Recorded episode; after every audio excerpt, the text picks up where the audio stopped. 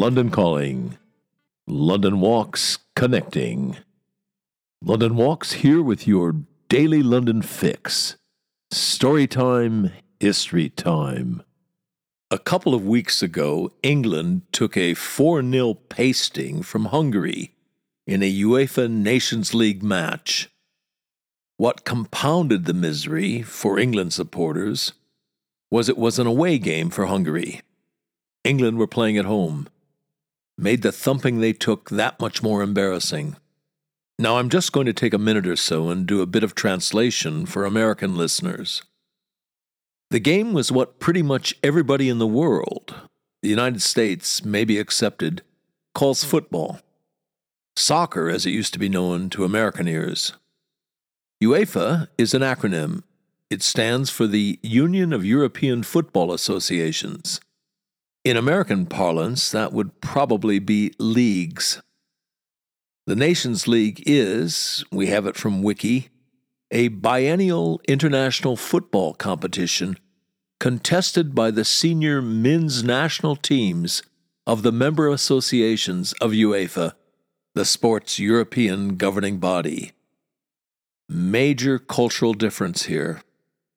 For their main sports, American football, baseball, basketball, Americans don't really do national teams.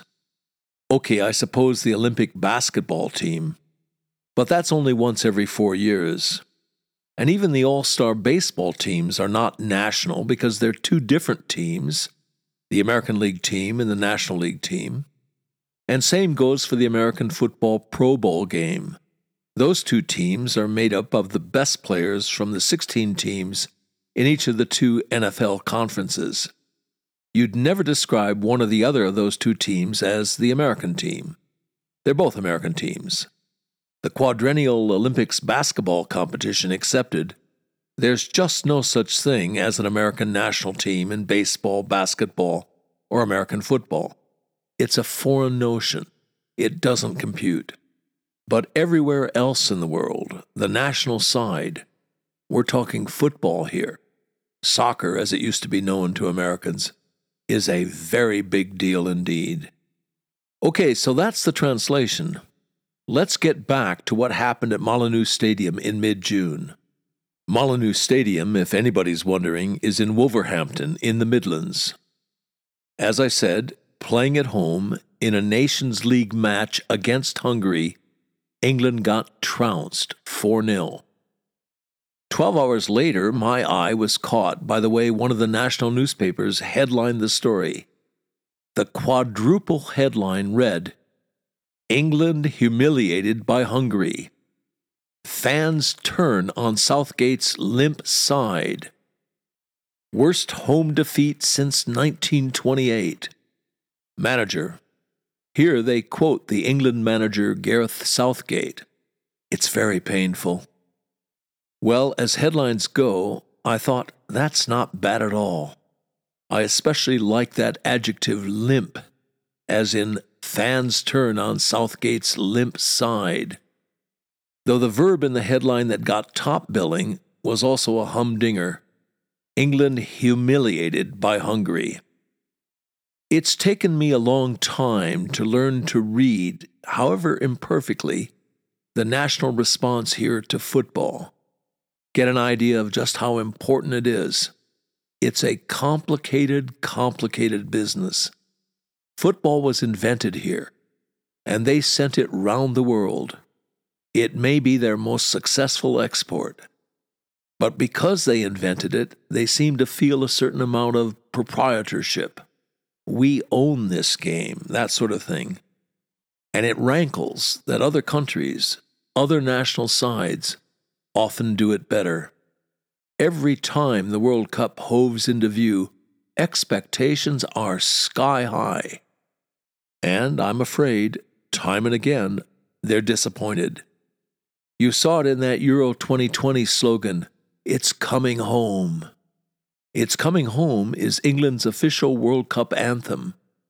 It harkens back to England's winning the World Cup in 1966. And at the same time, it's saying, Our time has come again. We're going to win a major international championship at home. It's coming home. And the yearning and hope and fervor in that song. It was originally a song. That slogan, it's akin really to heartfelt religion. It's got the force and urgency and need of the second coming. And of course, the bad news is England just keeps falling short. Praying for it, chanting, singing, lusting for it, believing it's coming home, doesn't get it home. It doesn't come home. So I think maybe the sense of disappointment here, the sense of dashed hopes, is perhaps greater here than anywhere else in the world. The history is so potent, and it's the problem. It's the albatross round the national neck, the business of this country having invented football, England being the home of football. Anyway, that's all by way of a bit of a preamble.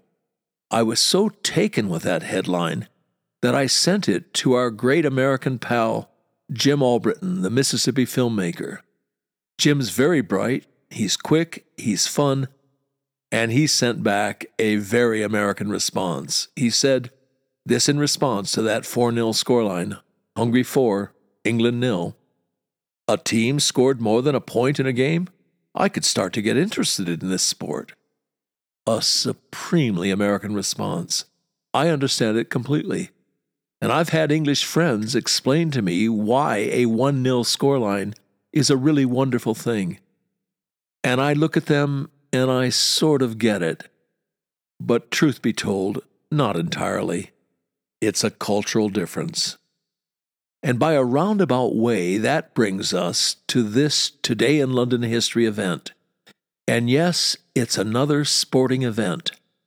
It started on this day, June 27th, 1931, at Lord's, the Yankee Stadium of London Cricket Grounds. It was New Zealand's first test match in England. And definition time again for my compatriots a test match is a championship game or series, as of cricket, for example, played between teams representing different countries. So in this case, the two countries were England and New Zealand. And, bears repeating, on June 27, 1931, New Zealand's first test match in England got underway in London at Lord's. Now, hand on heart time again. Cricket is an even more impenetrable mystery to this Yank than football. But thinking of Jim Albritton's sense of wonderment at four scores in that England versus Hungary match, a team scored more than once? Hey, there may be something in this sport for me. Well, you know that sensation of being spun round and round as a kid and getting really dizzy and having trouble standing up. Well, this spinning party doesn't end with that 4 0 scoreline at Molineux Stadium. It's time to give you a couple more whirly twirlies, namely the score of the first New Zealand Test match in England. Ready? I'm going to quote from the newspaper, not least because this defies translation. Here we go. New Zealand batted first, and at the end of the first day, the scores were New Zealand 224, England 190 for 7. Then the New Zealanders batting on the second day yielded 161 for 2 wickets. On the third day, New Zealand brought their second innings total to 469 for 9 and declared. England then made 146 for 5. The result, therefore, was a draw.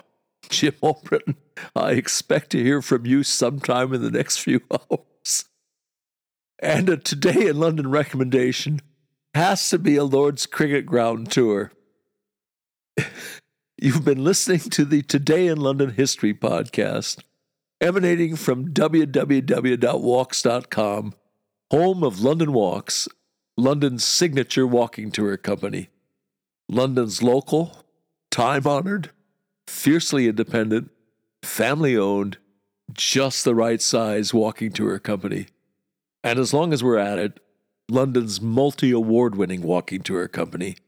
Indeed, London's only award winning walking tour company. And here's the secret London Walks is essentially run as a guides cooperative. That's the key to everything. It's the reason we're able to attract and keep the best guides in London. You can get schlubbers to do this for 20 pounds a walk, but you cannot get world class guides, let alone accomplished, distinguished professionals. It's not rocket science. You get what you pay for.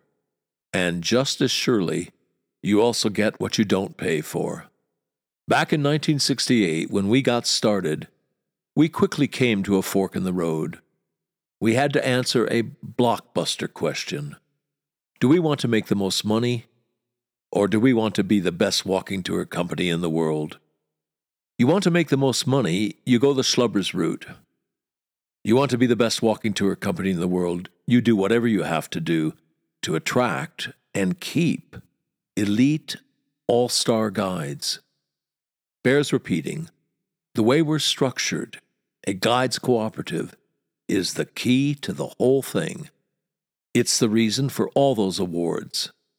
It's the reason we've got a lively, loyal, discerning following. Quality attracts quality. It's the reason we're able uniquely to front our walks with accomplished professionals barristers, doctors, geologists, museum curators, archaeologists, historians, criminal defense lawyers, Royal Shakespeare Company actors, Guide of the Year award winners. Well, you get the idea. As that travel writer famously put it, if this were a golf tournament, every name on the leaderboard would be a London Walks guide. And as we put it, London Walks guides make the new familiar and the familiar new. And on that agreeable note, come then, let us go forward together on some great London walks. Good Londoning, one and all. See you tomorrow.